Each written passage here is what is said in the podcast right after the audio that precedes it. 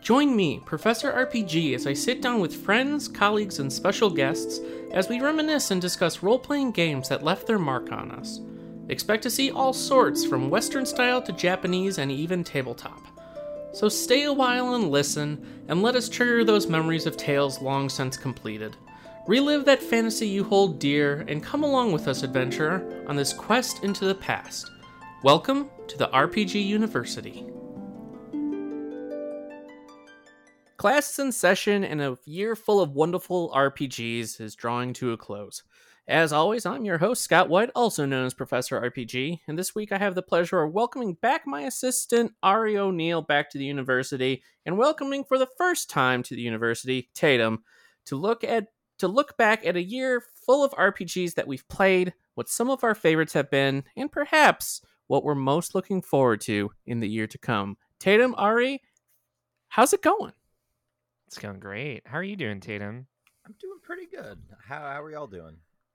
Doing good. Get, getting ready for the holidays and all that craziness.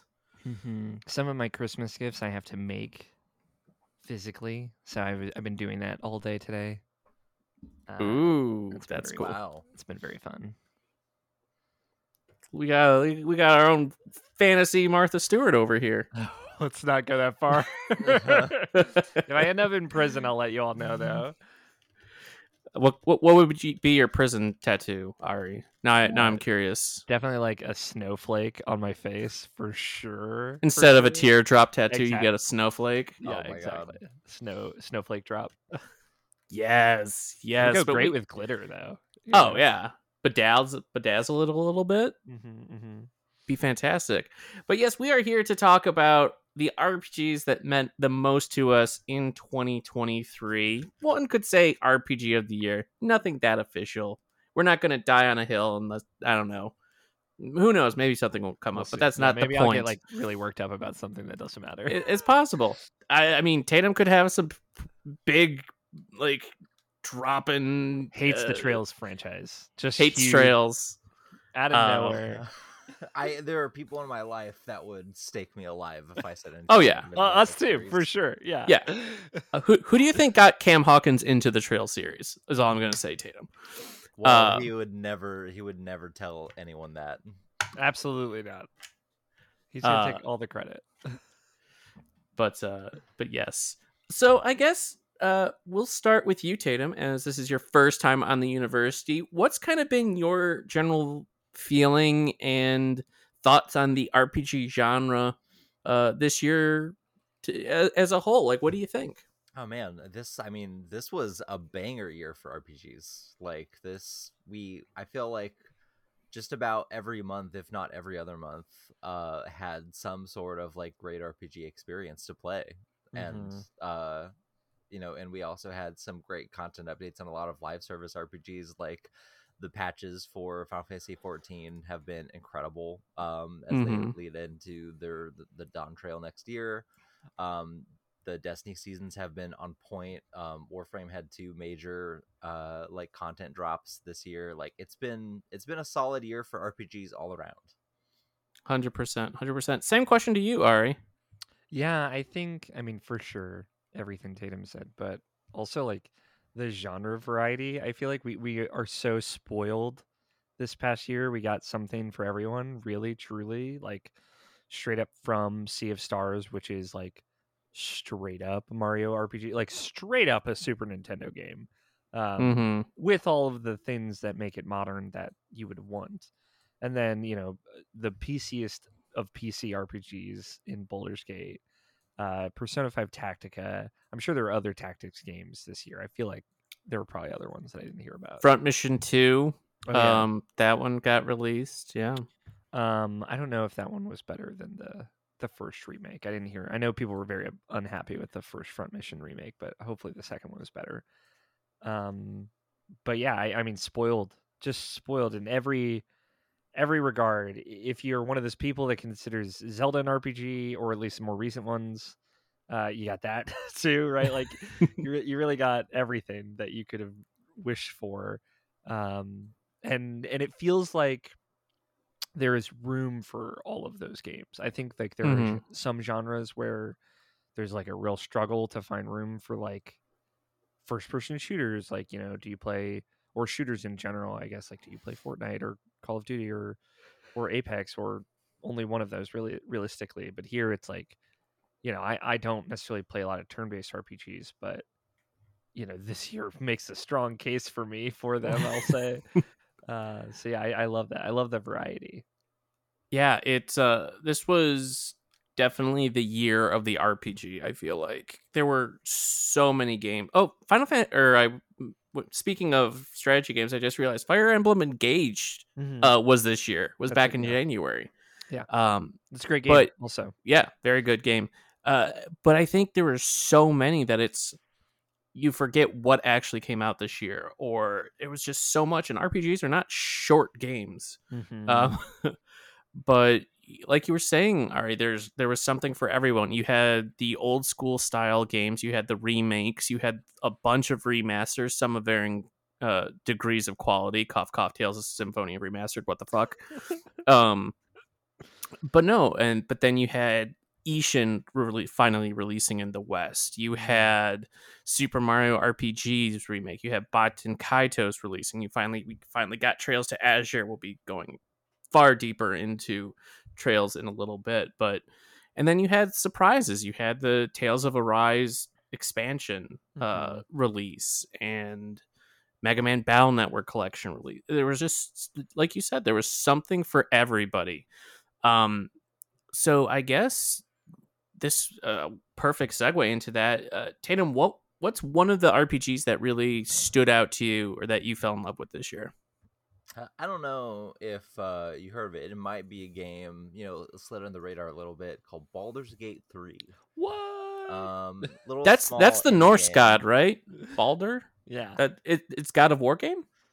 I I mean, you know, I had never made that connection until you said that just now.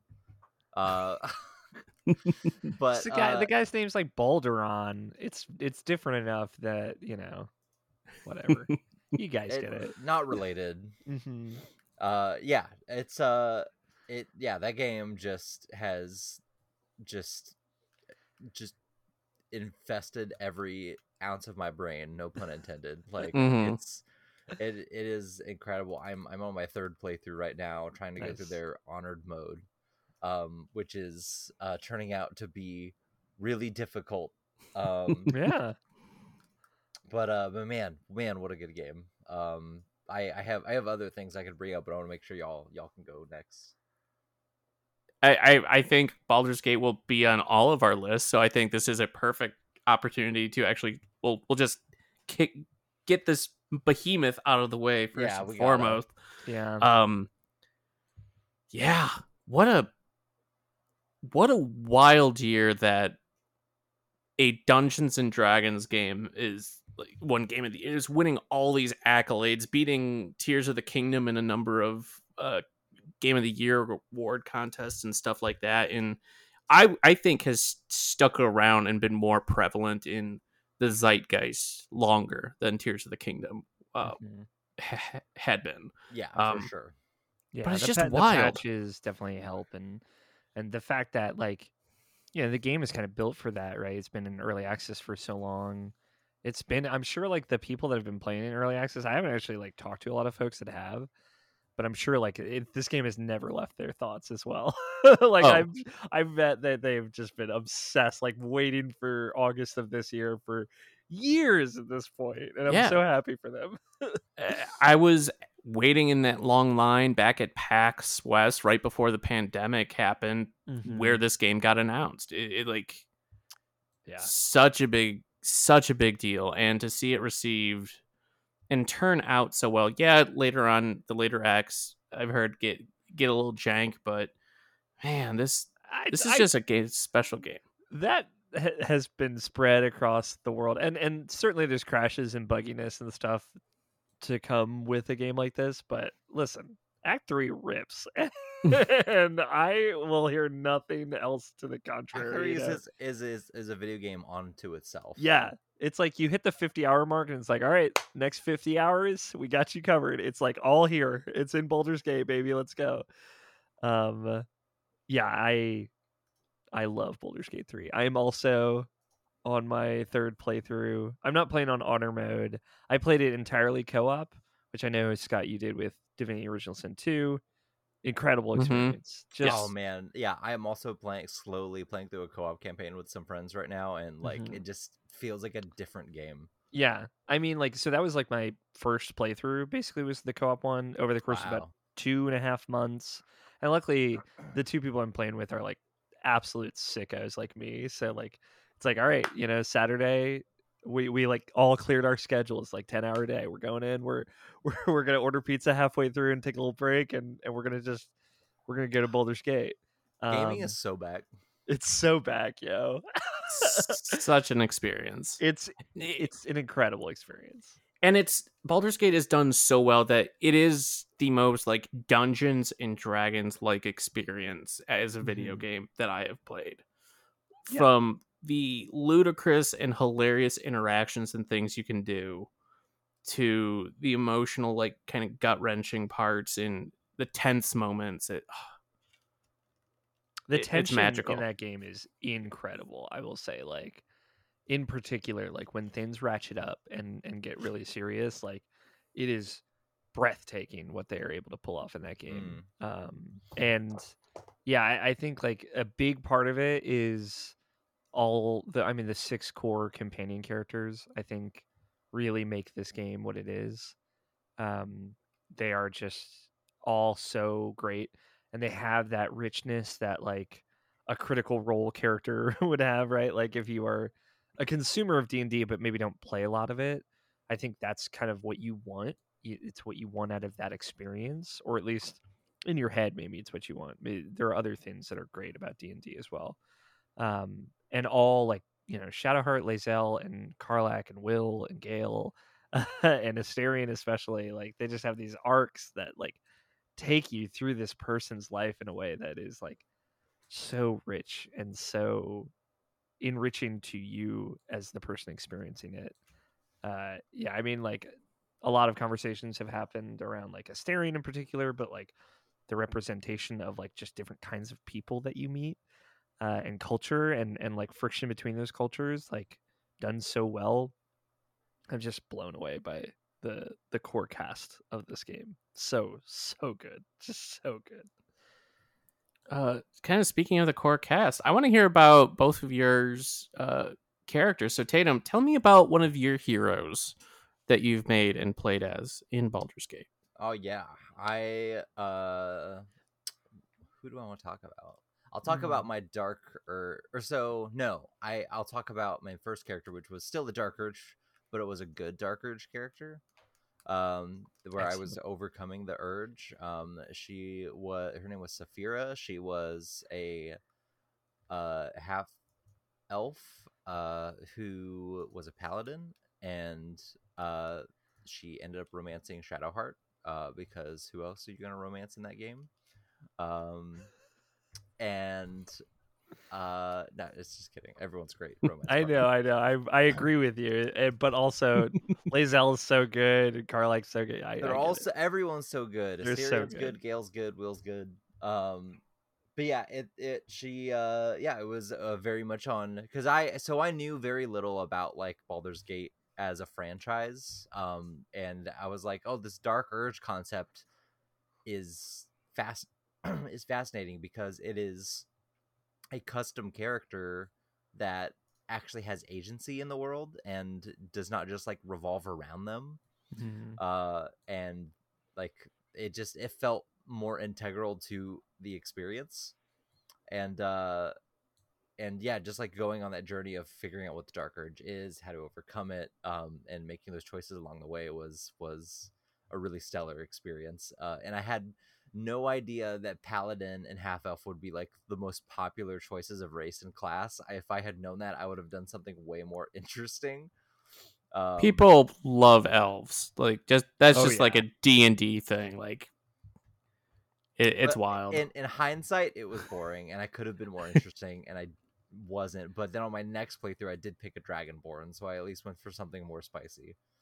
there you go. I, I play a Dragonborn in the actual D and D game that uh, Auri runs for Irrational Mhm. Oh hell yeah!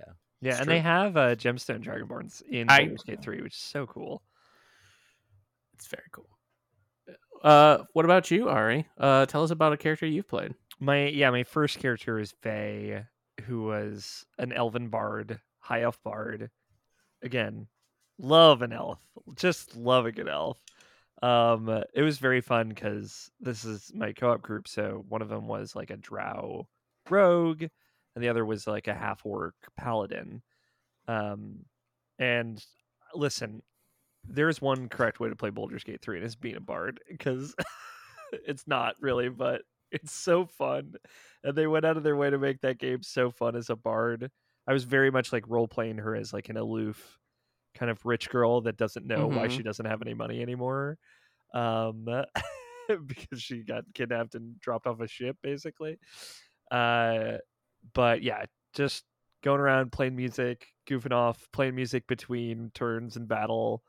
Uh I was like, oh, who's playing music in the corner? Ah, that's May. She's just setting the backtrack to this intense fight that you know we're two people are down and and we're very stressed right now uh it's just uh what a fun playing a bard in that game if you like lean into the idea i think of it of like Mm-hmm. run around and busker and run around and and talk to people and be charismatic and say really silly things like i think they made it so so fun and i'm just Yeah. i loved it what about you scott Um, uh, I'm playing a wizard, um, half elf wizard with two different colored eyes. Nice. Uh, that that runs around in a cool hat. Uh, named Barnaby. Uh, who's just kind of going about his day. Uh, hurling spells. So, um, so I'm playing with my divinity group, and we have are far less on top of things in terms of um, consistently playing. So I'm actually haven't played tons of Baldur's Gate 3.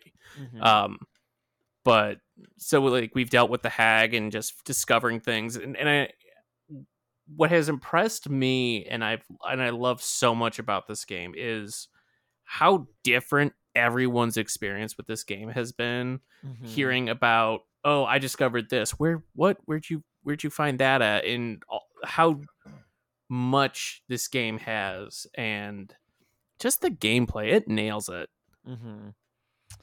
definitely and like also, oh, sorry. Go ahead. uh, I was just say like it, it nails the at the table vibe yes. so well with with that of like oh what did you find over there? Like oh what's this? Oh what's that? Um and sharing those across different groups of people that have been playing it. But go Mhm. ahead Tatum. Yeah, I, I was just gonna say to your point, like everyone's experience with it has been so different, like all the way down to the ending of the game.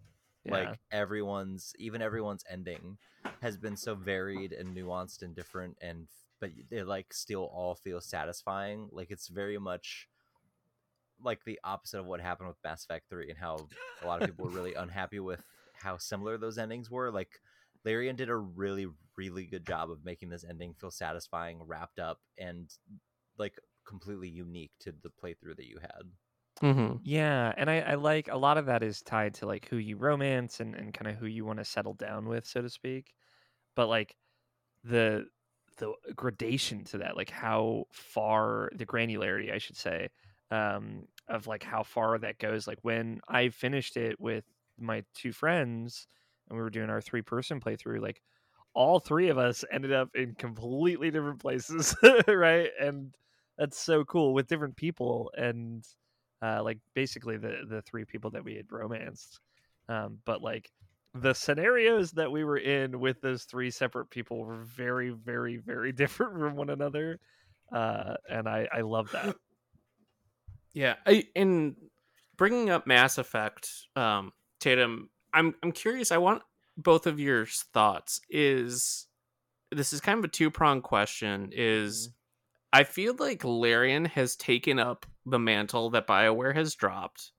And also, do you think that there is any way that current BioWare can succeed with their neck with Dreadwolf, with Dragon Age Dreadwolf, in a post Baldur's Gate 3 world? Oof. Um, I'll say that Baldur's Gate 3 in particular is the most Mass Effect 2 a cast of characters has felt to me, and that is like Hmm. basically the highest compliment I can give a video game. Um, and I think part of that is like stakes that all the characters are, you know, privy to, right? Like we all have, or most of the characters have this tadpole situation that they need to deal with, right? Um, and that kind of like drives the group forward, similar to the suicide mission in Mass Effect 2, um, kind of drives the group forward. Um, maybe there's like some kind of like writing connection there in my mind, but I think Dragon Age Dreadwolf will be fine. I don't think it needs to be Baldur's Gate to be great because people also like RPGs that they can finish. um, as as much as they like this one that will never be finished truly. Not not by any one person, I feel. Like sure you could, but then it's gonna be a lot of time. Um so yeah, I, I think it's gonna be it's gonna be rough. It's gonna there's gonna be comparisons. I think we have to rise rise above those to to remember that this is going for a very different kind of game. Um but I do think like this is I think Baldur's Gate 3 is better than any Dragon Age or Mass Effect. Um and and and part of that comes like those games came before uh, and this game came after. I think there's certainly an aspect to that. Part of that comes from like the early access and Larian being just who they are. Mm-hmm. But but yeah, I, I don't know. I, I don't think they have to be too similar. Um, and I think Dragon Age Dreadwolf will still be good for people that liked Dragon Age Inquisition. What about you, Hopefully. Tatum? What do you think? I I'm I'm very much in the same camp. Like I think it is tough to uh say will BioWare's new game capture the essence of old BioWare because like on the human side of it, so much of that staff is not there anymore. A lot Mhm. of them got Mhm. laid off this year. Like that's gonna be a completely different set of people working on this game. So like yeah, it's not gonna really feel like uh whatever people would consider to be a classic quote unquote good bioware game right like Mhm. i don't think they're i i personally think we should try to move away from uh kind of tying these bars of quality to specific brands Mhm. and Mm-hmm. can start uh now just saying hey this specific type of experience uh that was similar to you know like a, like like we were saying before like a mass effect 2 or a knights of the old republic right like we can be more specific about uh different types of games but not have to tie it to studio names because in the r- grand scheme of things that staff on those games is always changing. It is always either growing or shrinking like it, it will that the team will never be able to put out the same quality of product because of all of those changes uh, and so i think and we don't even have to keep it game specific like we could just say like cinematic like long-winded rpgs or like you know whatever category you want to make up about it. Like i think that's a that is gonna be a better lens to look at something like dreadwolf through um and kind of set expectations in a more realistic manner Mm. It's true. I guess I was coming at it from the the viewpoint since Dragon Age as a series was kind of created as a successor to the original Baldur's Gate 1 and 2. Sure. And since this is coming, since Dreadwolf will be coming after this, I, Hmm. I feel like there's there's bound to be that comparison because Dragon Oh, Age absolutely. is a was Western RPG created in the image of Baldur's Gate yes and since uh, uh, that's what I was more curious. I completely agree with the, the layoffs. It's a completely different team. I'm just, I, I think that Dreadwolf will be, admittedly, unfairly compared to Yeah. Baldur's Gate Three. absolutely no That's what no I'm doubt, saying, and sure. I'm just going to be curious to see if it manages to, uh, kind of circumvent or find a way to step out of that shadow, because I think by the time they said 2025 for Dreadwolf, there's probably a decent chance we'll at least have potentially an expansion or like Baldur's Gate 3 Definitive Edition that Larian likes to do. Mm. So I Mhm. think the shadow of Baldur's Gate isn't necessarily going to dim or shrink all that much by the time it releases. So I'm just curious. I'll, I'll be curious to see how the the current team at Bioware manages to kind of address and kind of circumvent that issue. I, there there are lessons to be learned. A bar has been raised for Mhm. sure. Yeah, Yeah, but for sure. I think it's gonna be really interesting to see how each like what lessons each team that is Mhm. kind of develops in this space, what lessons they are learning and taking away from Baldur's Gate's success. Because as we've seen time and time again, like giant corporations and giant publishers are notorious for taking away the wrong lessons. yeah. That's like the one thousand EA percent. the EA aspect of of Dragon Age 4 is like the concerning part to me. Mm-hmm. Um I think there are people at BioWare still that like know what the kind of game that they want to make is and and are working on it. Um it's tough though like we haven't even seen a second of gameplay from this game and I've heard that it's going to be like action combat, right? Um and I've also God of heard, War E. I've yeah, heard. I've also heard that that there will be like some slow it down and turn base it aspects to it. Um, and I have no way to reconcile. Like after Dragon Age three, which I thought was not very good. Um, like I have no way to reconcile what they're gonna do on that level. And I think a big part of Baldur's Gate 3 in its approachability is its turn-based nature as well.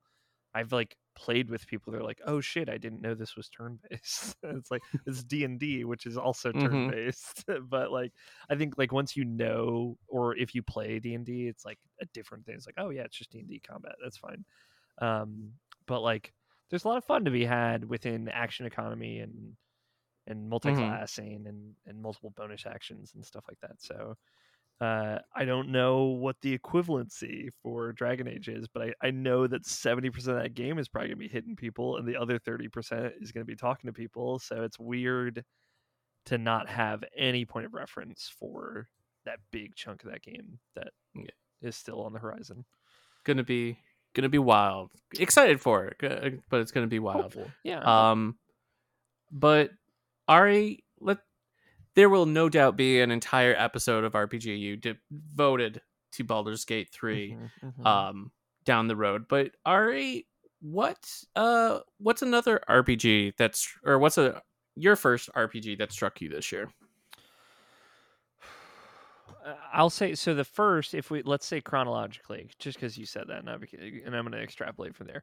Um, I a weird one, and y- and you said like, hey, it's safe to bring up old video games here. I'm gonna bring up some old video games Yeah. um, before we like jump forward to like Sea of Stars or something like that. Um, I got really into Pokemon this year for like the first time. Really, you know, I've I've I've had oh my yeah? my flings with Pokemon in the past. I've enjoyed a Pokemon game here or there, but like I got into Pokemon this year. like? Like it started with Scarlet. That was like that was the the holdover from last year. Um, and then I was like, all right, well, I'm going to play uh, as many Pokemon games as I can to get the Pokemon from them to my my home, my Pokemon home. Um, so I played through. I'd played Pokemon Crystal before, but I never finished it. Um, and I was like, let's start from the beginning. So we we did Crystal, exported all those Pokemon to the bank, and then to Pokemon Home.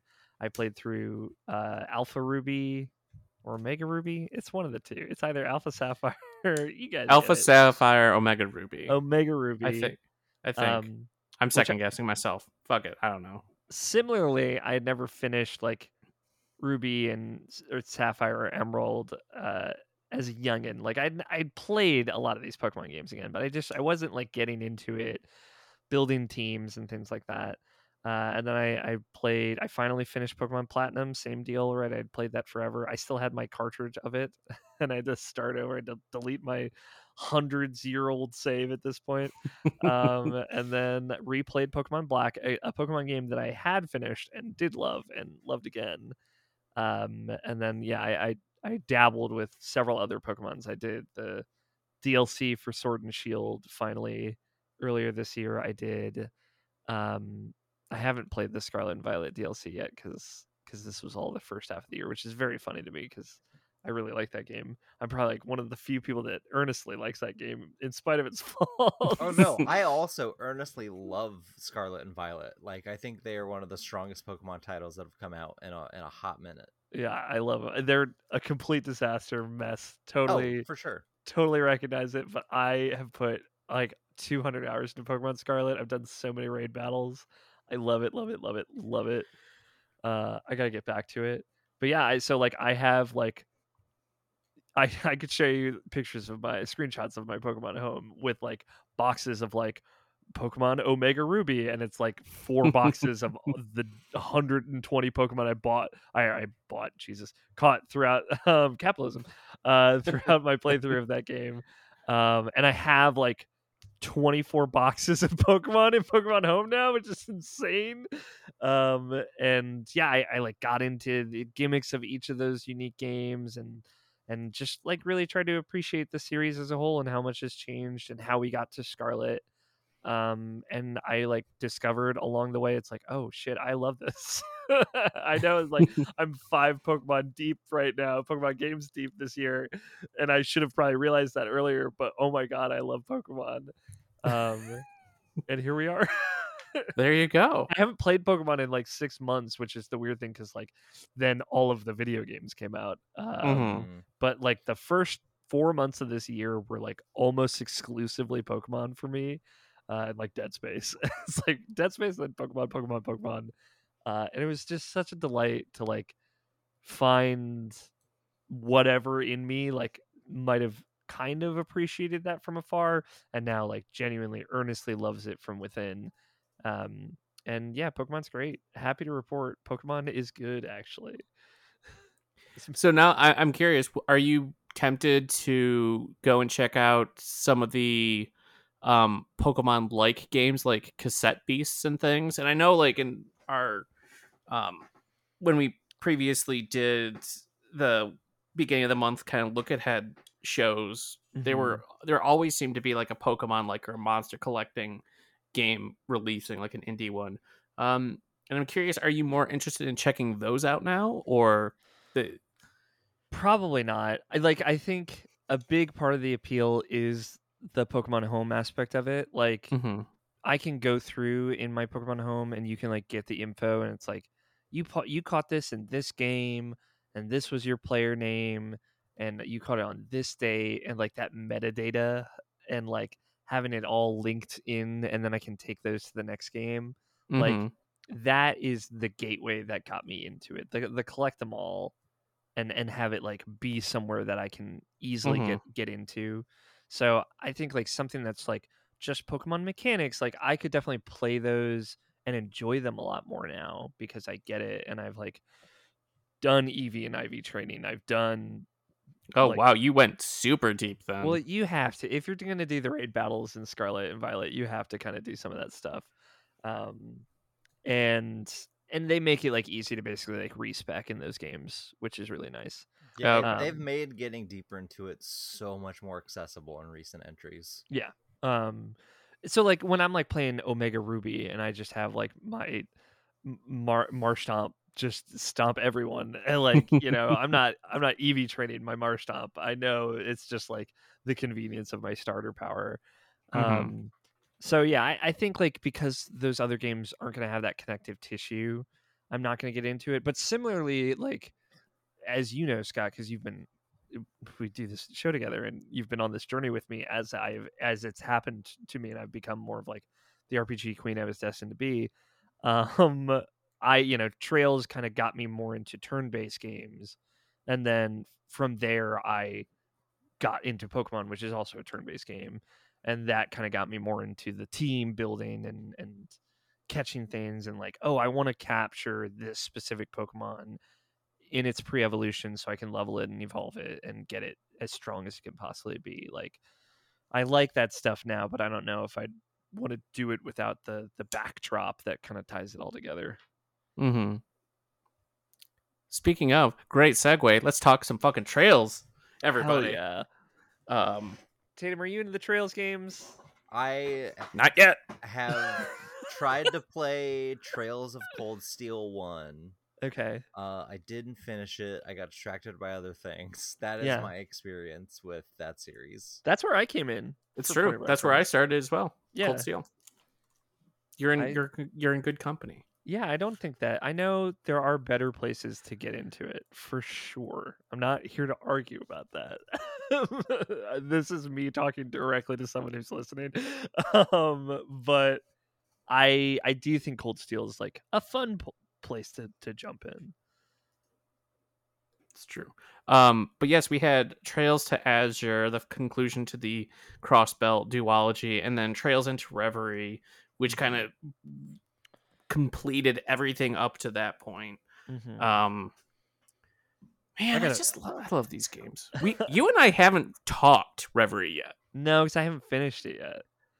Uh, What? I know. I'm like so close to the end too. Like if I told you where I was, Scott, you'd be so pissed at me.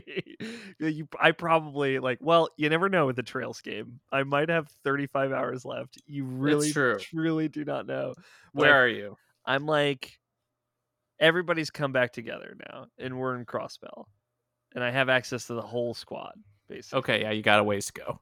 yeah, You gotta- that's like kind of the vibe that I got, uh, and I was like, this feels like a good place to stop because I have to go place. It was like September, something was coming out. I had to go play. It was Baldur's Gate, I think. Actually, it was Baldur's Okay. Gate three. Um, but I like it. You know, I it's I like. I feel like I like Reverie more than a lot of people do. Um, but yeah, I you know Trails. What is there to say that we haven't said, Scott? It's what a great franchise. I know. Um, and then slowly more people are playing, and we have we have the next game next year, uh, Trails into Dawn, that starts a Mhm. brand new arc, and they just announced like the conclusion of that arc in Japan coming out next year. It's just like we could re- they really need to uh catch up with those localizations, but slowly Yeah. but surely it's coming. Um, the thing is it's like i imagine like one is bankrolling the next right like the game comes out in japan and that helps bankroll the localization project. No, not at all. really? Okay. We are like three games behind at this point. yeah but like you know maybe that's part of it right? Like i, The problem if they problem gotta- is- if they gotta come slow you know there are worse things to Mm. suffer through. Th- they've said like the scripts are so massive, yeah. Which they are, but Falcom in Japan won't start a localization process until the game has been released. So there's no like concurrent things, and at this point we're so far behind. But luckily we've caught up with a lot of the ancillary games, like Crossbells out, good. Mhm. Reverie is out, good. Now it's Mhm. like we're all on the same arc again. We're Yeah. just beginning it and they're finishing it, but you know details. Yeah, and that's like again, I can live with that. I Yeah. think it, it feels feels great. Like I think Reverie coming out this year, and like me being able to finish the Crossbell arc this year, and like what Cold Steel Four came out in 2021, right? That sounds right. Yeah, something like that. Um, and I think I finished Cold Steel 4 in 2022. So like it feels not too too bad. Um it is like it's weird where like Final Fantasy 16 is now like being localized in English first, right? Like that's how far JRPGs have come. Tales now is a simultaneous worldwide release. Yeah. And like those are, those are two of the big ones. So like it's it's kind of nice to ha- be into like a niche JRPG again that is in this situation. Yeah, that that is true. because it, it Um, reminds you how much we take for granted, right? Like, It's, it's true. T- the Trail series does indeed uh, really put in perspective how lucky we are that all the other big RPG series have local, like faster localization periods. have and granted, blown up, you know. those those games um, are developed by vastly bigger studios and developers, Mhm, um, and have vastly larger budgets. But mhm. yes, Trails, play these games, everybody. Play Yeah. these games. check out the um, the Crossbell games. I think that's also a great point to jump in. It is.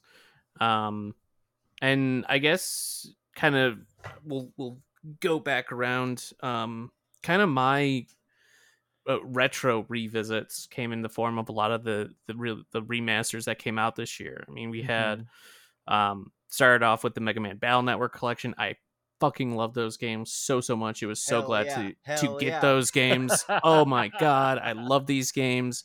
Tatum, I had no idea you were also a Battle Network fan. Oh, I What's have, up? I've been a Battle Network mark since day one. I picked that first game up in a GameStop on my Game Boy Advance, and I have played every single game since then. I have crushed the the collection, and Hell yes. they're so good. I Uh, it's so funny because like I played when it came out, like that first Battle Network game. I played that game for sure. I finished it. I think probably not. Realistically, probably not. So I was like what twelve or whatever. Um, and I, you know, it was fine. I was like, I'm good. like I clocked out of that job. I was like, all right, this is just not my cup of tea. But it was really cool. They're cool games. I'm glad they're back for the people that want them. Oh, I, I I now have to have you on uh Tatum to just ha- just an episode of one of the Battle Network games because I've only covered one one of them so far with Ash Paulson from um Good Vibes or yeah uh no not Good Vibes oh my god I'm blanking but yeah Ash Paulson um he was on to talk about Battle Network three What's the best Battle Network game? It's Battle Network Five, no question. Scott, Scott comment. um I really like two or three like two is solid um. Two? That's crazy. it, it's it's been a while since I've played five. I, I I need the refresher, so I only got through one and two, and then restarted three this year. So I haven't gotten revisited Battle Network five yet, but I'm getting there. Maybe. Hey, do you want to come on, uh, Tatum, and and we can gush about I will. Battle Network five I in the new year? Gladly talk about Next why year. Battle Network Five is the best Battle Network game. Excellent. Hell yeah, I, let's I do look it. forward to this podcast. I will not be participating, go. but I'll definitely listen.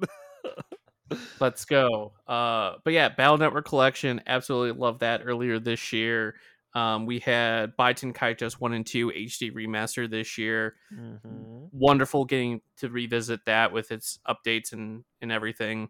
Um, Legend of Nayuta Boundless Trails, which was a PSP game remastered for the West. That's like a side spin-off thing of Trails that release. I I dabbled in that. I haven't finished it.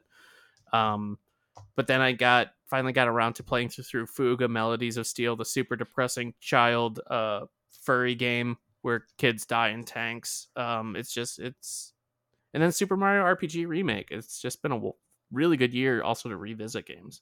Yeah, great remakes this year. Yes. I can I can name Oh, yeah. three great remakes that I adored this year: Dead Space, Resident Evil 4, Mario RPG. Yeah, like, and there's way more. There's so many more. Mhm, mhm, like mhm, mhm, remasters, mhm, especially. I, I really got to play um the is it Fantasy Star R two R Star Ocean. Star Star Ocean. 2 R. That was a fantastic game as well. Thank Love- you. I can't keep game. all my fantasies and Star Oceans together. You know what I mean? It's all it's all good. It's all good. Uh since we're zigzagging, give us another one of your uh RPGs, Auri. Um, I mean, we got to talk about Sea of Stars. We have to talk about this game. I love this game so much. I cried so much playing this game. I think it is beautiful. It is perfect. It is as close to what I want out of something like this, right? Like, think think of me, Scott. All the things we've talked about, all the Mhm, things mhm, mhm, that mhm, are mhm, like mhm. check boxes for me are in this game in a way that like is executed so well. World map. Always talking about a world map. I need a world map. I love it. It's in this game. There's puzzles on the world map. It's so good. Uh action commands in combat. I love this. Why Paper Mario came out and was the best in the biz, and then everyone pretended like it didn't exist. I hope after Thousand Year Door Remaster comes out, everybody's doing it. I don't care. Copy that game. It's fine. It does it great. This game has it. You know, incredible music, incredible visuals, like the idle animations, all the way to like every specific boss move animation is just so incredible in Sea of Stars. It's breathtaking. Some of the best pixel art I have ever seen in my 30 years on this planet.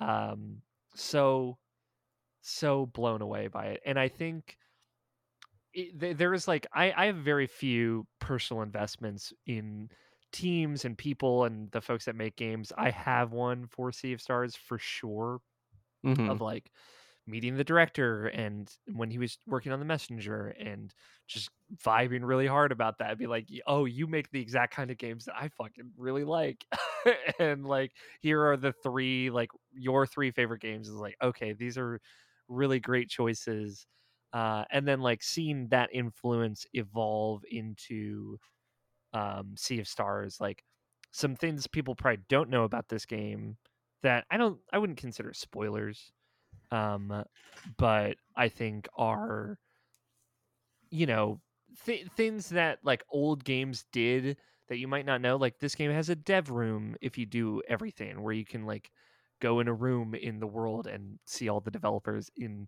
in game render it and like talk to them like and and there's like stuff tied to that that like kind of continues some of the meta stuff that was in the messenger and it was stuff that i was like personally aware of because I really am invested in sabotage and the games that they've made, and really like that was the last thing I did in that game, and it's clearly stuck with me. I'm still thinking about it right now, um, and it just got me so emotional finishing that game of like how long they've worked on this game how much time and effort went into it being able to work with the like eric brown who did the music being able to work with um Mitsuda, I think, is the the composer of Chrono Trigger, um, and just like all the collaboration, all the heart that went into this game. Like it's, and it's you know, it took me like 23 hours to do everything in it or whatever, like maybe 36 hours, somewhere 20 to 30 hours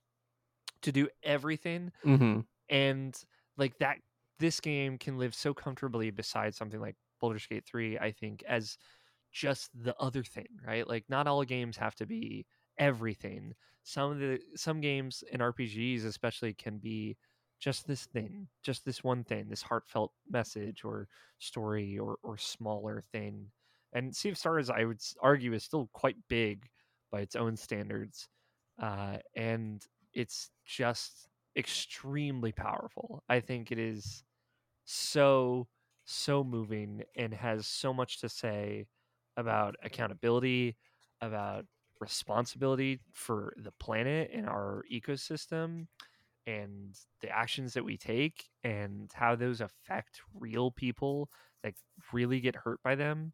I, I just they crushed it. I was I've been looking forward to this game for years and years and to get it and to have Mhm. it be even more powerful and emotional and beautiful than I even expected it to be is is what a treat. What a what a true treat and gift that that Sea of Stars is. And if you haven't played it, it's on every it's on every service. You know, it's on Game Pass, it's on PlayStation Plus Extra. You know, go get it. Just please. It's thirty five dollars. I am begging you. Please play this game.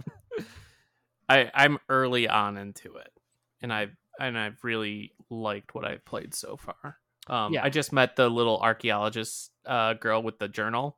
I want to say, um, I don't remember her name. It's been a little bit, but yeah, the the gameplay is is solid. it gets Uh, even better. You know, like Oh, I believe it.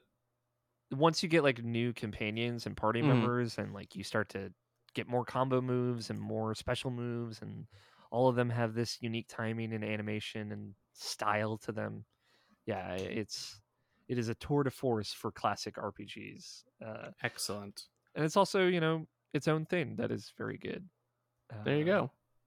but yeah it's it's great i i highly recommend it Have you played Sea of Stars, uh, Tatum?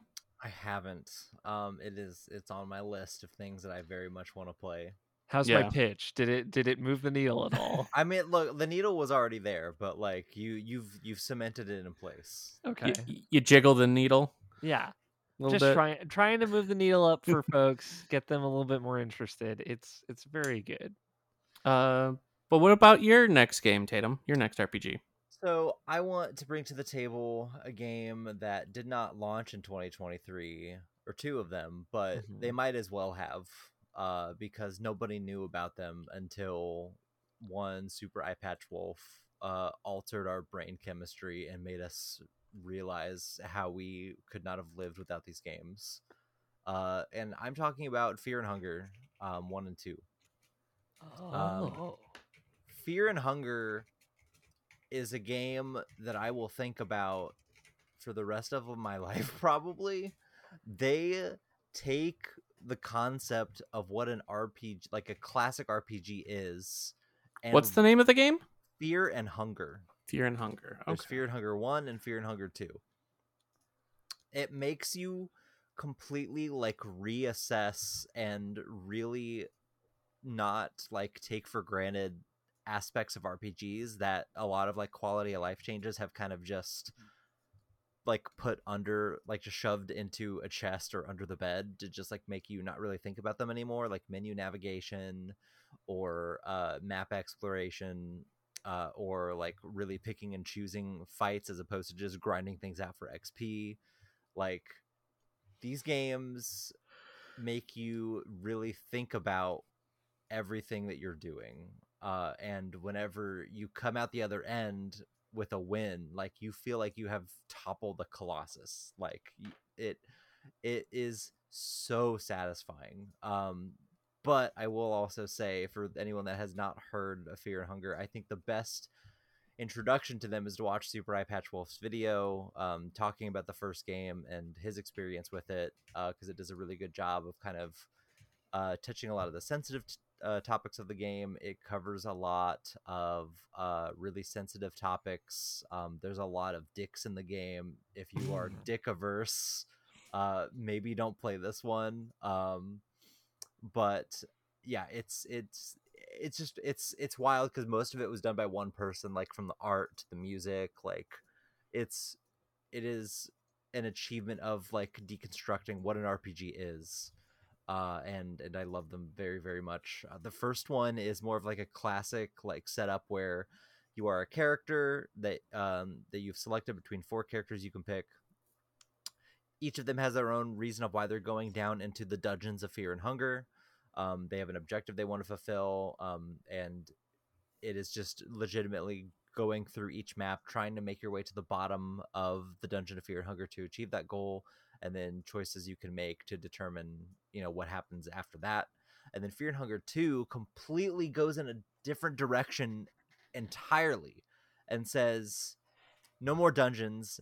Now we're gonna make like it's no it's not in high fantasy or dark fantasy anymore like very berserk inspired. Now we are in a silent hill bloodborne ass village where uh it's a battle royale that's happening. There are like 12 characters or something like that and you have to uh you are told by a god that says the battle royale has begun. Only one of you can leave the town alive. Okay go. Uh and then you like the way that Damn. events play out changes entirely based on the character that you are playing because each of them has their own like characteristics and goals uh, and specialties. And so if you're playing as one character and you have an interaction with one uh, with a different character, and then in another playthrough you swap those roles to where you are playing as one character uh, that you ran into before, the like the way that people move around the map and the, and the interactions that you have are completely different because everyone has their own goals that play off of each other that dictates where they go around the map and where you can recruit them and the things you have to say uh, is completely different. So like Fear and Hunger 2 is a like it takes the concepts of Fear and Hunger 1 mechanically and it brings it all the way back to and here is a deconstruction of making choices in RPGs and the re- replayability of them. Like it's it's just I could talk about these games forever. They they I played nothing but these two games over the summer Mm. until Final Fantasy 16 came out. It was crazy. Like Wow. these games are wild. I just read a review on Steam looking up some interesting imagery, let me uh to be sure. Um, Fought the woodsman, got my arms and legs cut off, but killed him anyway. Crawled to his basement and drew a genitalia at his basement, and then got my limbs back. Ten out of ten. that's I- a that's a pretty wild simplification of those events. But I have so uh, many questions. Yeah, it's uh it's wild. Those games are wild. that sounds um, wild. but like but like there's so many crazy things that could happen so in fear and hunger 1 uh the way that you save the game is via coin toss if you lose the coin toss, you don't save your game, and whatever enemy is nearby will then spawn in front of you, and you are forced to fight it. You do not get XP from these battles. You just get to survive. So there is no incentive to fight anything in the game other than to not die because once you die like you go back to your save point and what did you get to save because you passed the coin toss or not? I don't know. Uh also i hate there is like this cursed sword that you can find. Uh i won't say the steps you have to go through to find the sword but it's like the strongest sword in the game. And uh if you are not paying attention to your mind meter because you start to go crazy and your fears take hold of you uh there are moments where you can walk into specific rooms in the dungeon where your screen will go black and when it comes up your entire party is dead and you're covered in blood because the cursed sword made you kill your entire party Mm. uh and there's I hate no, when that happens. And there's Dark no Urge, you know? indication that that is gonna happen it just it just does because i uh, the more i was talking about with someone they described the game as like oh so it's basically you versus the cruelest dungeon master alive. And i'm like yes that is exactly it. You are like trying to master these mechanics so that you can come out on top and tell this dungeon master uh no you can't beat me. I beat you. It's it's incredible these games. I don't want to say too much because like so much of these games like magic is through just discovery and uh just like encountering these like incredibly imaginative and, and fucked up monsters like also the monster design in this game is just it is unlike anything else like it starts out as like really traditional like kind of eldritch horror beings and it just slowly divulges into like more and more and more just surrealist uh like incomprehensible and enigmatic stuff that just you can't put words to unless you see it Yeah, I'm looking at on the Fear and Hunger 2 page. There's a picture of this creature with humanoid limbs sprouting out from underneath with a giant mouth composed of people's faces and a tongue of bones and like a hard rock armadillo carapace on top and a tank barrel coming out of its front. Mm. oh yes the the the flesh tank a classic. Yeah, sure. I mean, that's as good of a description as any. This is just uh, in one of the pictures on uh, on the on the the game's page, Steam page. That's that's a picture. That's a that is yeah, flesh tank. That is, picture. that is indeed a thing. There there are mods out there um, that do censor a lot of the sensitive content um, if that is not your thing um, and you just want to experience it for what it is so those mods do exist. Um, but uh, yeah it's it's just one of the most imaginative and thoughtful rpgs that i i have played and i probably ever will play and i'm going to be eyeing this developer's kind of journey going forward like a hawk. Like i am i am fascinated to see how you go from Fear and Hunger One, traditional like dark fantasy brutalist RPG, that goes into battle royale, Silent Hill, Bloodborne Town, uh, and at, puts guns in an RPG, and it like makes it all about player choice and uh, discovery. Like, where do you go from that? I don't know, but like, I really want to. I really want to see what happens. Um, so Space horror rhythm dancing game with a Phoenix Wright like uh interrogation. Oh my god, you say that. mechanic. You say that. Fear Hunger Three being set in space sounds so sick, Scott. It does sound so sick. I'm- sick. Ah, I Uh, want that. if it comes to pass, I'm gonna take all the credit. yeah. Um, I'll, I'll, I'll give it to you. I can will see it. only assume uh, that the developer listens, so Mhm, you can have that one for free, Miro. Uh, Haverinen. uh yeah Sorry if I e- butchered. everyone if and even if like these games don't sound like your your drive at least go watch the super eyepatch wolf video it does such a good job of talking he's he has said that he is going to make a fear and hunger 2 video but the fear and hunger 1 video is like oh it's so good it's so so good it is it's up there with essential like video essay viewing like hbomberguy's pathologic video uh or um other videos that i can't Yeah. think of the top of my head I mean, and they're cheap. I mean, the first game is eight bucks, and the second one's twelve only twelve eight bucks. So. Yeah. But But yeah, they, if you if you look at Google. Trends, people did not know about these games really until May of this year, um, and that's when they really exploded. yeah, game- overwhelming positive with 4,600 upvotes uh, for the second game. So, um, going back zigzag, Tatum, what is the final RPG you want to talk about?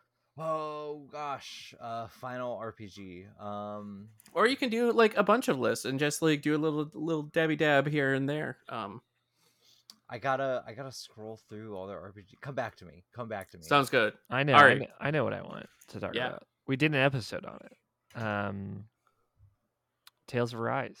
Yeah, Here we are again. Yeah. Back again talking about Tales of Arise. Um, it's I say this as someone who's not played the DLC. So I'm a fake fan. I'm a fake liar, fake gamer girl, absolutely full of shit.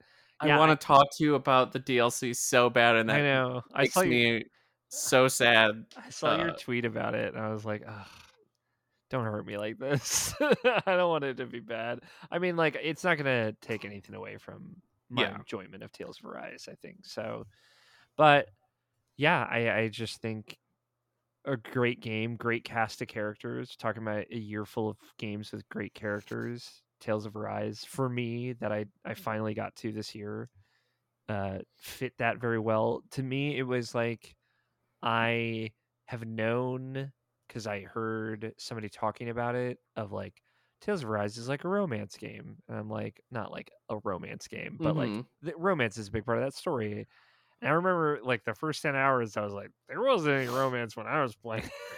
and um and then uh, I found my lord and savior named Estrogen and I was like oh, I see. Okay, I I want this so badly, more badly than anything else in the world and everything that I consume right now. Um, and that's just you know my personal Mhm. experience. Obviously, not everyone's going to have that, and not describing the female experience as a whole. But after Final Fantasy 16, which I also really liked, chose not to bring it up here because you know I don't want. I just didn't want to have the RPG. Is it an RPG though? Uh, I don't want to talk to those people. um, and I can highlight a game that that maybe people didn't play. Uh, after I finished 16, I wanted something kind of in that flavor that also had romance in it, and I knew Tales of Rise. It was just like perfect timing for that game for me. Uh, and I, yeah, I burned through it. I messaged you about it, and it was like, Mm, all right, let's, let's talk about it because I need to talk to somebody about this game. Um, I really loved it. I, I really think, you know, it, it's funny, like coming to it two years after it had come out. So I didn't really have the same expectations, and I I remember all the theories that I had Mhm. early on in the game, many of which tr- turned out to be right, but like the direction that I thought it was going to go, it really didn't. Um, you know, they're kind of setting up this other place that you're hearing about all the time. What's going on on Dahna dog? Like what are, what are the Dahnans doing up there? Uh, and I think they do a good job of doing the Tales thing of like two worlds and then subverting that in a in a really interesting Mhm. way. And then like having a conversation about it and legacy and like what's left, right? Like that that that big feeling toward the end of that game of like what what is the legacy of the people of this world? What's the legacy of the people of our world? Like on Rena Mhm. uh, or Rena versus Dahna. Uh, I, I really like that. And then it's all tied up with like just six really, really well done characters that I really liked. I like, I liked everyone on that crew. And usually in a Tales game, that is pretty rare. Mhm. Um, you know, I think Vesperia is like the only Tales game outside of this where I like, like I really like everybody. Um, and I think they just they did a great job fleshing out each of their stories. They kind of pair everybody off, um, not necessarily romantically though, and I think those pairings allow for really good storytelling around the characters and like the relationships that they have. Like Kisara and Dohalim have like such an interesting relationship, and like the way that they banter is so Mhm. different than any other character on that that crew, uh, and I love them, and I would die for them. Uh, and and really, what else do you like? What else do you want out of any RPG that you play, but characters that you would die for, right? Like It's true. to me, that's like the thing. Yeah, and I just want to say shout out to Kisara's epic Flynn Scifo outfit from the DLC from the Oh, yeah. expansion. It's Mm. so good. So good. So good. Shout out to uh Dohalim's Jade outfit. Yeah. awesome. Yeah. Um love to see some Tales of the Abyss rep. Um yeah, I uh I really like that game. It's really good. It's very good. it's fun. It's easy to complete, which I I like. Uh it's it's it's got a happy ending, you know. It's it ends on a good note and I feel good about Mhm. that.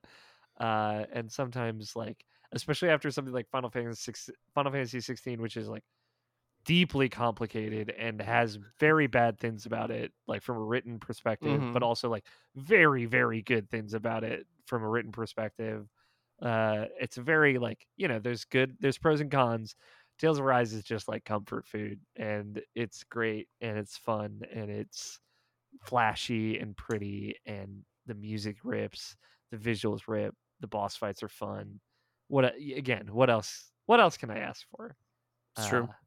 Happy to have a new Tales game at the top of my Tales list.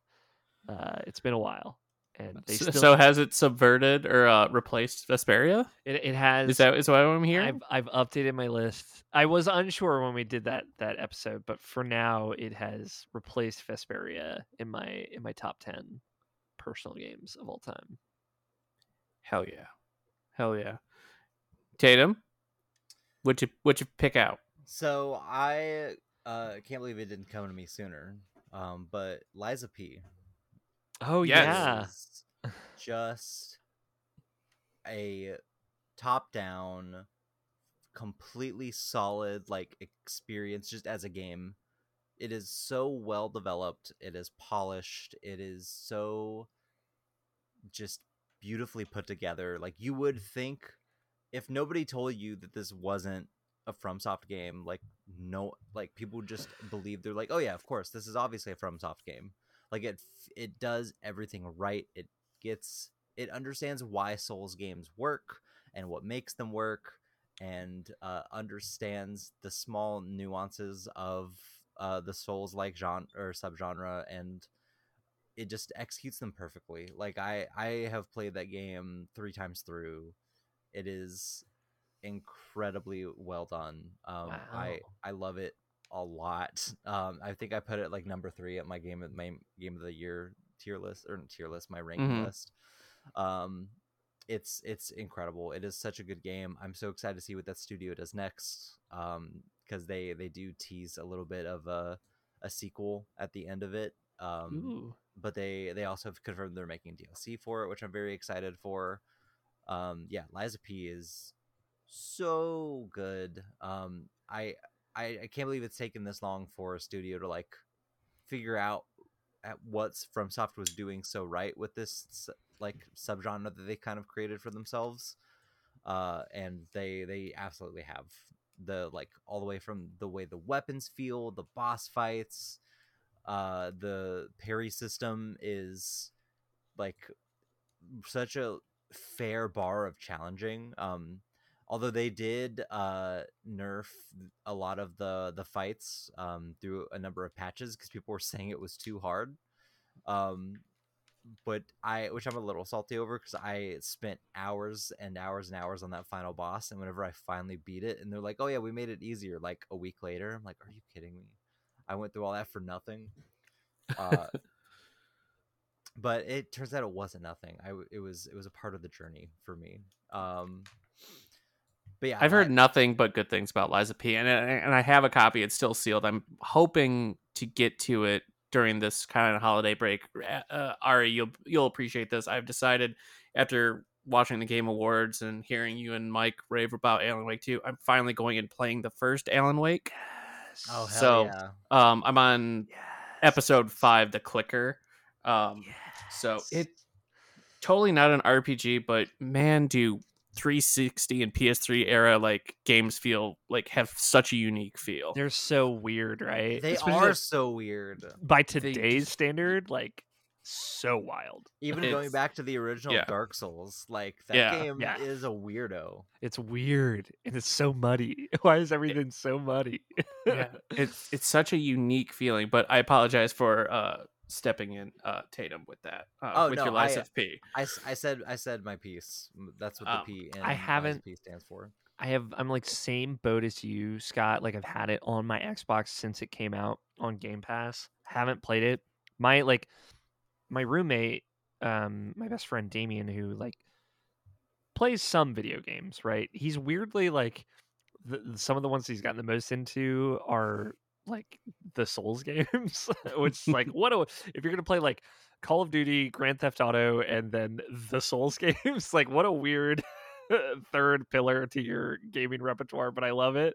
So we like, you know, we played Bloodborne together, we played uh, Elden Ring together, and had a great time. And he, he's like really appreciates that kind of design. Uh, and he asked me, he's like, "Hey, I'm looking for something new to play." I'm like, "Get Lies of P. P. I have not gotten to play it yet, but I know you like this kind of thing." And he's like just been giving me updates for like the last month since he started playing. And every time I hear something, I'm like, "Oh, fuck, I really got to play this game." like, tell me about some boss fight with someone named Romeo that was like wild, and uh he sent me like a screenshot of some horror that I was like, "Oh, I didn't know like this kind of thing was in this game." Oh, yo, it gets fucked up near the end of that game. Yeah. it gets bad. Which is like, I'm, I'm like, oh, Like, that's like, flesh tank bad? Are we Yeah, talking no, about flesh? okay, no, fle- we're we're not in the flesh tank with legs territory. oh, okay. but there's but- fleshy things instead of it all being robots. oh yeah, um, and which and is also cool. that that game does a really good job of telling its story. Like I think that like because it, it still does it in like the Souls like fashion where it's like all like kind of nebulous and like kind of littered around the world. You have to really explore it through like environmental storytelling. but I Mhm. think it does it in a way to where it is so clear of what is happening and you can put the pieces together really well and I think it's actually a really good and engaging story for that type of setting. I I really I really liked it. I, Yeah. I walked away from like just the story alone outside of the gameplay experience and I was like I enjoyed that. That was good. We we had highs, we had lows, it all wrapped up at the end. Mm. and there's like dialogue choices at certain points, right, where you get to choose to lie or not, right? Yeah. I don't know what the implication there is, but I'm very excited to find out. Uh the springs are reacting. That's what's happening. Oh yeah, I I remember that little little parenthetical. like, It- all right, cool. This is the it does cryptic such a shit I good love. job of popping up, and you're like, "What did I just do?" Yeah, I right. don't know. Yeah, Ooh. gotta find Geppetto. He's he's stuck in the whale, right? Or has Sora rescued him yet? There, the, I, I'm gonna go ahead and tell you, there's no Monstro. There's no Monstro in this game. I figured not. Maybe in the uh, DLC. You were Monstro the whole time. Oh shit. Oh shit. Uh, the the DLC implies there might be a Monstro. Um, so we'll see. Is there a Jiminy Cricket? there is. Uh, yes, it- it- Okay. he he is Gemini. Uh, he he is an artificial intelligence. Yeah. There's a blue Nice. fairy as well. Um, There is. They like all, like all, almost all the Pinocchio like things are in there that you would expect. Cool. Very cool. So good. what about you, Scott? What's your last uh, Um last thing? so for me I want to just uh, quickly mention uh for friend of the show uh Michael Hyam. I have not sunk enough time into Octopath Traveler 2 to speak too much on it. he Um, also got but me to get it too. it is it is fantastic. The parts i have played i love job based rpgs i love 2d rpgs and i love turn-based rpgs and i love the first game so i know i'm going to love this one.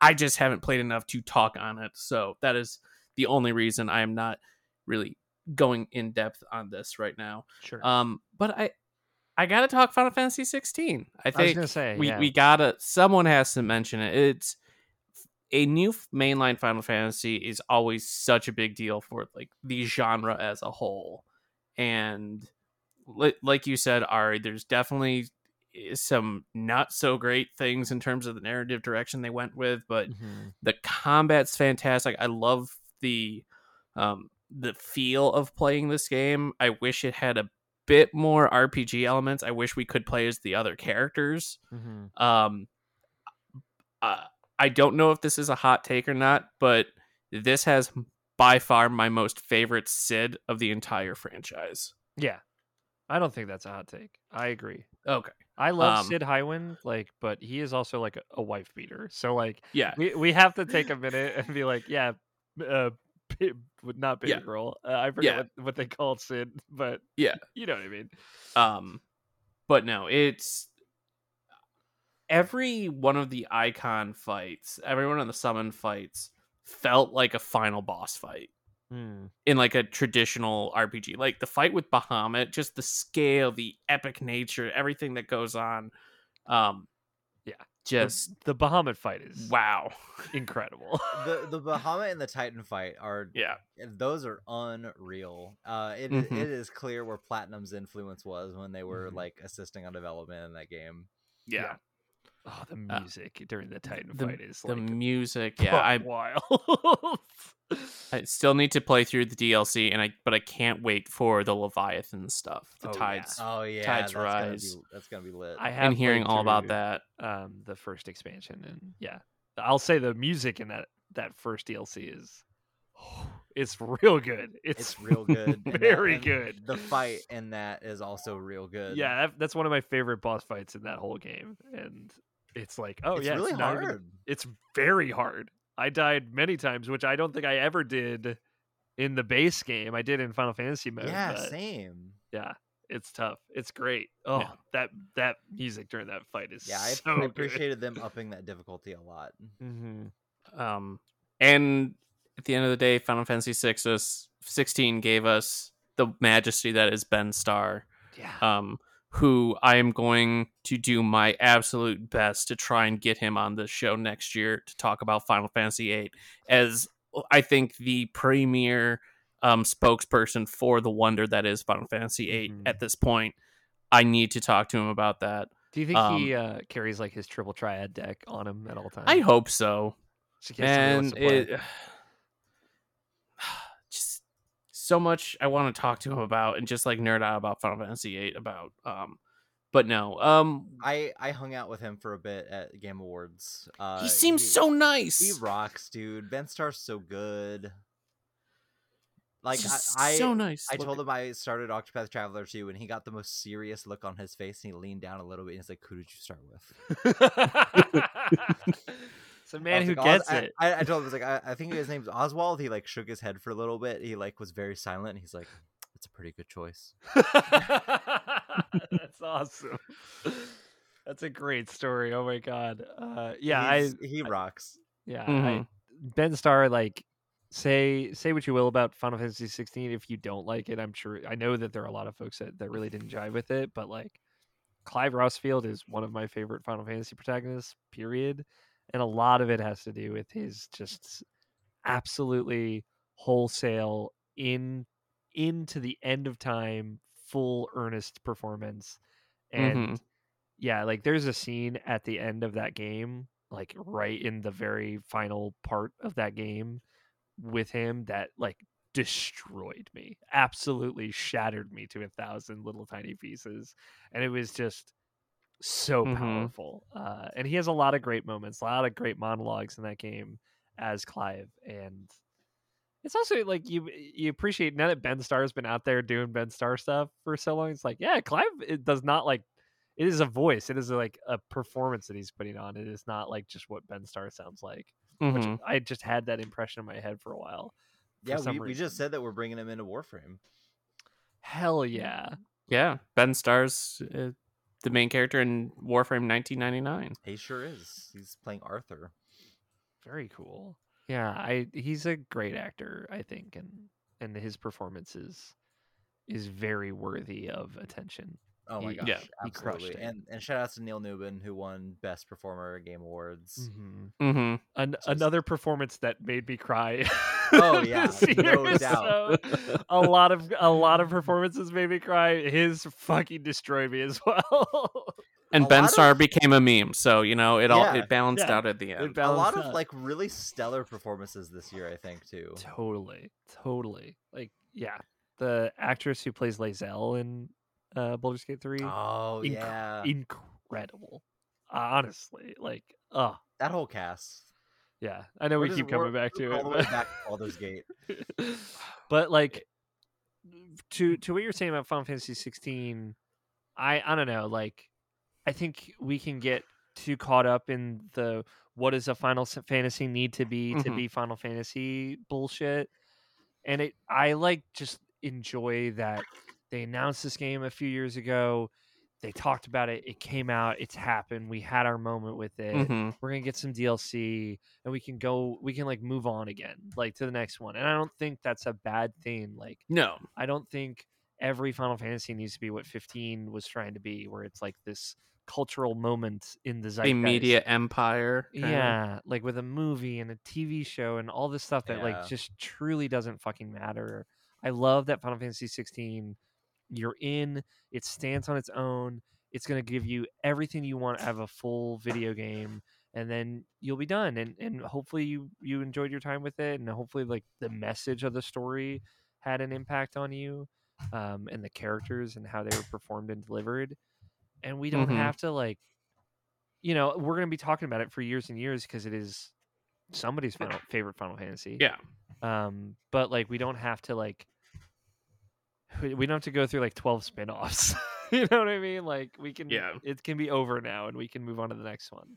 and there's there's a really good like perspective on 16 that I think a lot of people should kind of I don't I don't know if this is a popular perspective or not, but I feel like it should be noted that 16 is very much a new era of fi- like it is kicking off a new era of Final Fantasy because from Mhm. 15 back like all of those projects started like before the 2010s and this was the first one that was like not stuck in development hell limbo and Mhm. like actually started had a development cycle that was not stretched out like it, it had a normal dev Mhm. cycle like you said they announced it they talked about it it came out and it's done like Yeah. there there was no uh like internal politics that just kept it from going anywhere like and the and the staff that worked on it like this was the first final fantasy game that that a number of them have worked on as well Mhm. so like this it truly is like a new generation of Final Fantasy kicking off with 16 and I think that is really notable because like Mhm. while Final Fantasy 15 came out in like 2014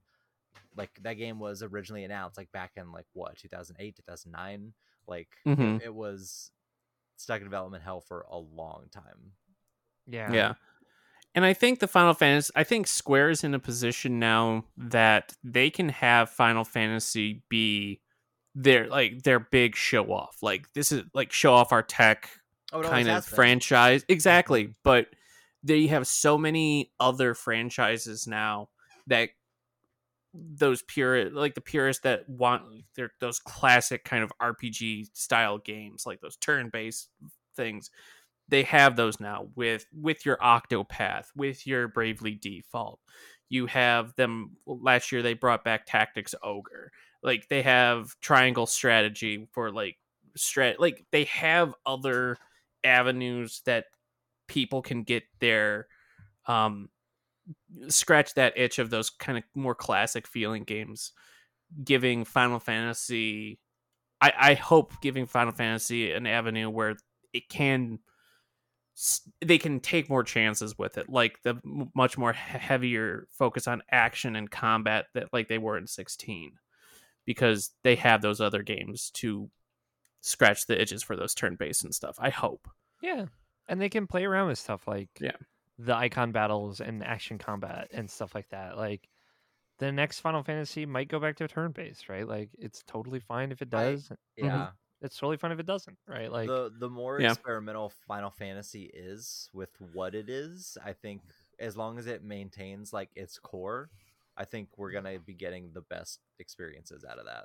yeah, yeah. and they just need to re reintroduce and reincorporate the gambit system from 12 and everything and triple triad and it will be all fine oh, that that i will I- never stop preaching I and demanding that the follow you. gambit system gets reintroduced, and it was the stupidest decision that they haven't kept that in all subsequent Final Fantasies with AI controlled characters. I can't follow you down this road. Damn. You're the first one that I've been present at least where they were like, actually I can't I can't go with you on this one. I'm gonna be I'm gonna be real. Twelve is one of my least favorite Final Fantasies.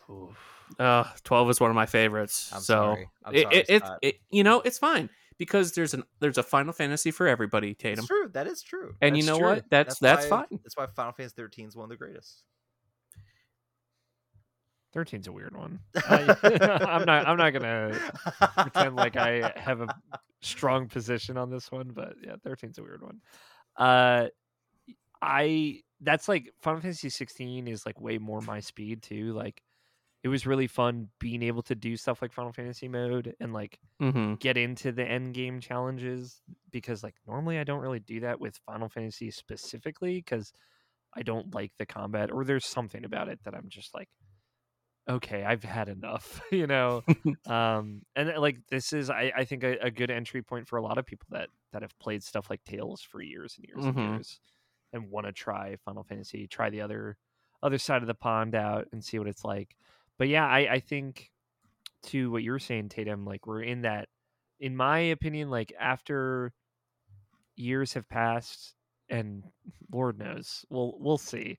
My hope is that like the Final Fantasy VII remake series and 16 and potentially one other game are going to be like the PS5 era of Final Fantasy in a similar sense to like the PS1 era of Final Fantasy um, because they're all they are kind of similar in in how they look visually certainly stylistically and art direction wise there's a lot of differences but that's also true of final fantasy 7 8 and 9 um and I, I hope that we can have like a little pocket of final fantasy that happens quickly back to back um, it's weird. I agree, and I know people are upset about the seven remake being three parts or whatever. Sure, I'm not here to get upset about that because whatever.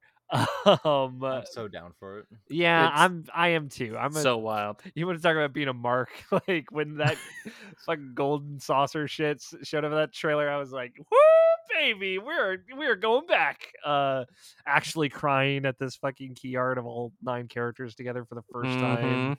Oh yeah. So like, you know, but I think it's cool that like you have this another experiment, Final Fantasy VII remake project that's gonna be three games, and 16 that's its own thing for sure, but like clearly heavily inspired by 14 and 14 having alongside of that, and then potentially something else to kind of sit with that. Um, yeah, I, I think we're in like a really cool era of Square Enix. Uh, I just need them to set more realistic financial goals. Yeah, That's it. that would that would help. That would help. That would help. Also, uh, uh, Switch HD remaster of Bravely Default and Bravely Second, please. Um, yeah. Why hasn't that happened yet? I don't know. It's so I weird. don't know. Ugh, it just oh, hurts me. Hurts me every day. But those are some of our favorite RPGs of the year, and a couple of you also submitted your favorite RPGs from the year as well, Excellent. including at Trevor J Starkey on Twitter. Trevor says Final Fantasy XVI served as a more action RPG driven entry for the series and told one of the most compelling tales of the franchise, even if the ending left me underwhelmed. Thirsty Suitors had a ton of style and had one of the strongest voices in the game this year. Oh, and revisiting Super Mario RPG was a ton of nostalgic fun and left me more excited for the Thousand Year Door remaster. And at DJ Stormageddon on Twitter, Matt from my uh, Divinity and Baldur's Gate crew, Sea of Stars was a blast and has absolutely become one of my all time favorite RPGs. Thank you, Matt. I see Yeah. you and I I recognize you and I appreciate you. but uh what a what a strong year for RPGs. I mean, we didn't talk and there were some strange RPGs that didn't hit nearly as well as I think in the previous years they would. We didn't even touch on Diablo 4 or Starfield. We didn't touch on uh Like a Dragon Ishin finally coming over. we Cyberpunk expansion. Cyberpunk expansion, Fire Emblem Engage, Forspoken, um, as just uh, Remnant Two. I spent some time with. We there were so many games, so so many RPGs this year. Um, it, it's wild. It, it, it's absolutely wild, and we are going to be hitting the ground hard Immediately and drowning. running. with Absolutely no- Persona 3 remake, Final Fantasy 7 Rebirth, uh Paper Mario Thousand Year Door remaster probably in the first quarter or first half of next year. It's like we are hitting the ground running and I'm already tired. yep. I'm like stoked tired there because like you're Yeah. literally Final Fantasy VII Rebirth and Persona 3 in the same month is like truly foundational to Auri O'Neill's being. so yeah, I'm. Ooh, it's gonna be a good February, I think. Yeah. Um are there any RPGs you hope get announced or released next year? Tatum, we'll start with you. Look, I could have everything I could ever want is coming out next year. We're getting the next Final Fantasy VII installment. We're getting Dragon's Dogma 2. We're getting Oh, yeah, uh, the. Paper Mario remaster. Like how how could I ask for more, Scott? I'm so Uh Mega Man Battle Network 7 announcement? Don't do that. You you Don't asked. You asked. You asked. Don't. No. Oh, You're gonna make me want more things, and I just want to be content, Scott. Mega Man turned 36 this week. Mega Man X turned 30 this week. Yeah. How old did Battle Network turn? Uh last year it was 20, I want to say. Damn, that sounds Wow. like Or a- this year it was 20. It was Sounds like a really recent good year. moment to put out a seventh game. Right? Yeah, That's three- what I'm I don't know. Three times seven is twenty-one. yeah, Yes, if you, if you think about it. Oh man, those games are so good. Yeah. What's what's one for you before I have to go, Scott? What's like one that you want to announce next year? I hope we get an announcement of the second part of uh Trails into Daybreak. Like Sure. with that announcement, like at the end, be like, and this is also coming. Like, don't we know what's happening, but just give us like a window. And and honestly, once Rebirth comes out, my brain will probably switch into Kingdom Hearts 4 news mode. Ooh, yeah, yeah. It's been a while. Um, It's about time. I, I I'd like some. I don't need a release date. Just start start drip feeding them. Yeah, I think you're right. I think it's time. They got Missing Link is coming out. They'll use that to like get the real sickos excited. um, Fuck mobile games. Uh, That's all I gotta say. I can't. I've never been able to get into mobile games. sure. Yo, you need to play Fantasian. Fantasia. That's coming. Uh, that's supposed to be coming to like other platforms or at least Steam. That's not mobile. And at that point, I a hundred percent will. I've been here's waiting the for thing, this. It kind of rips on mobile. It's really good. the- Mm. I don't touch- have an Apple. I don't have a, a an Oh, iPhone. Well, that'll do it. That'll do it. Yeah, it's always something. Uh, man, yeah, I- is incredible. I can't. I can't do it either, Scott. So you're you're Yeah. fine. Um, yeah, I, I think it's time to announce the next Tales game, like real Mhm. Tales game. Like, I kind of thought that might happen this year with the expansion coming out. It's like, oh, okay, this makes sense. I Mhm. understand why you haven't. You're probably working on this for a while too. Um, yeah, I, I think Tales, whatever the next Tales is, or we've been beating this drum for how many years, Scott? Like, where are the- all the PS3 games? like, can Yeah. we put them on something, please? Sly Cooper Five. Let's go. Okay, but now we're at RPG universe. You know what? I take it back. I, I, there is something that I'm hoping for. I don't think it'll be next year, but uh, a new Nier game would be great. Ooh, I There I- you go. Let's see what Katara been- up to? They look. He's been cooking on something back there. That's I don't know what it is. There's a lot of smoke. It might be meth, but Mm. There's uh, a lot of smoke. It smells a little like bank, but like he put like he he brings it out and it looks incredible and it tastes incredible and it just makes you feel awful, but you appreciate that it does. Sure. Are Sure. you Tatum? Are you more of a Nier Automata person or a Nier Replicant person? Nier Replicant is one of the greatest video games ever made. Sure. All right, we're on the same. We're in the same camp on that. Please go listen to Normandy FM. They are doing a Nier season. It's so good. Ooh. Okay. I might check. that out. also go listen to RPGU's episode featuring Nier Replicant. Oh yeah. Who'd you have on for that? Um, Sam, uh, Pull a last name. uh, Little Arcane, uh, online. Got so it. Got it. Got it. Um, Oh, what a good pull. yeah, Yeah, I don't know. I think that's it. Tales. I think Nier's a good one. I, you know, give me a name for this last Final Fantasy VII game by the end of the year. It's gonna be, happy. called Final Re- Fantasy VII Reunion. Revi- no, they already used reunion. They already did that one. It's gonna No, be called. didn't. It's gonna be called revival. Crisis Oh. Core is reunion. oh Revival is good. Resurrection is good. I don't like reset. Reset's been going around. I don't know how no I feel way. about that. It's gonna. I am staking my flag in the ground. It is being called revival. I will What- die on this. Here, call it Readvent Children. or revent children. Revent Children. Yes, actually, you got me. Uh, any of those will work with me. Mostly Readvent. Children. Re-advent children, all one word, is so funny. Yep. I'm thinking specifically of the Revengeance box art when I'm saying it. So oh, that's very good. that's where I'm Just going. call it revenge. Yo, actually, just call it Revengeance. what what do you think Sephiroth's been up to? Throw Raiden in. Revengeance. That's what he's Give- been trying to do. Yeah, Put Sephiroth in Raiden's ninja, cyber ninja outfit. Yeah. Be I- awesome. I do. Uh, I guess I do also have to say, as an employee of Digital Extremes that works on Warframe and Soulframe, that I should say uh, I'm looking forward to Soulframe. It's gonna it's gonna be tight. I am super biased in saying that, but y'all, Soulframe looks so good. I can't I can't wait for that to come Hell out. yeah. No, be proud. Loud and proud. Damn straight. Mm-hmm. But uh well, this year has been very tiring.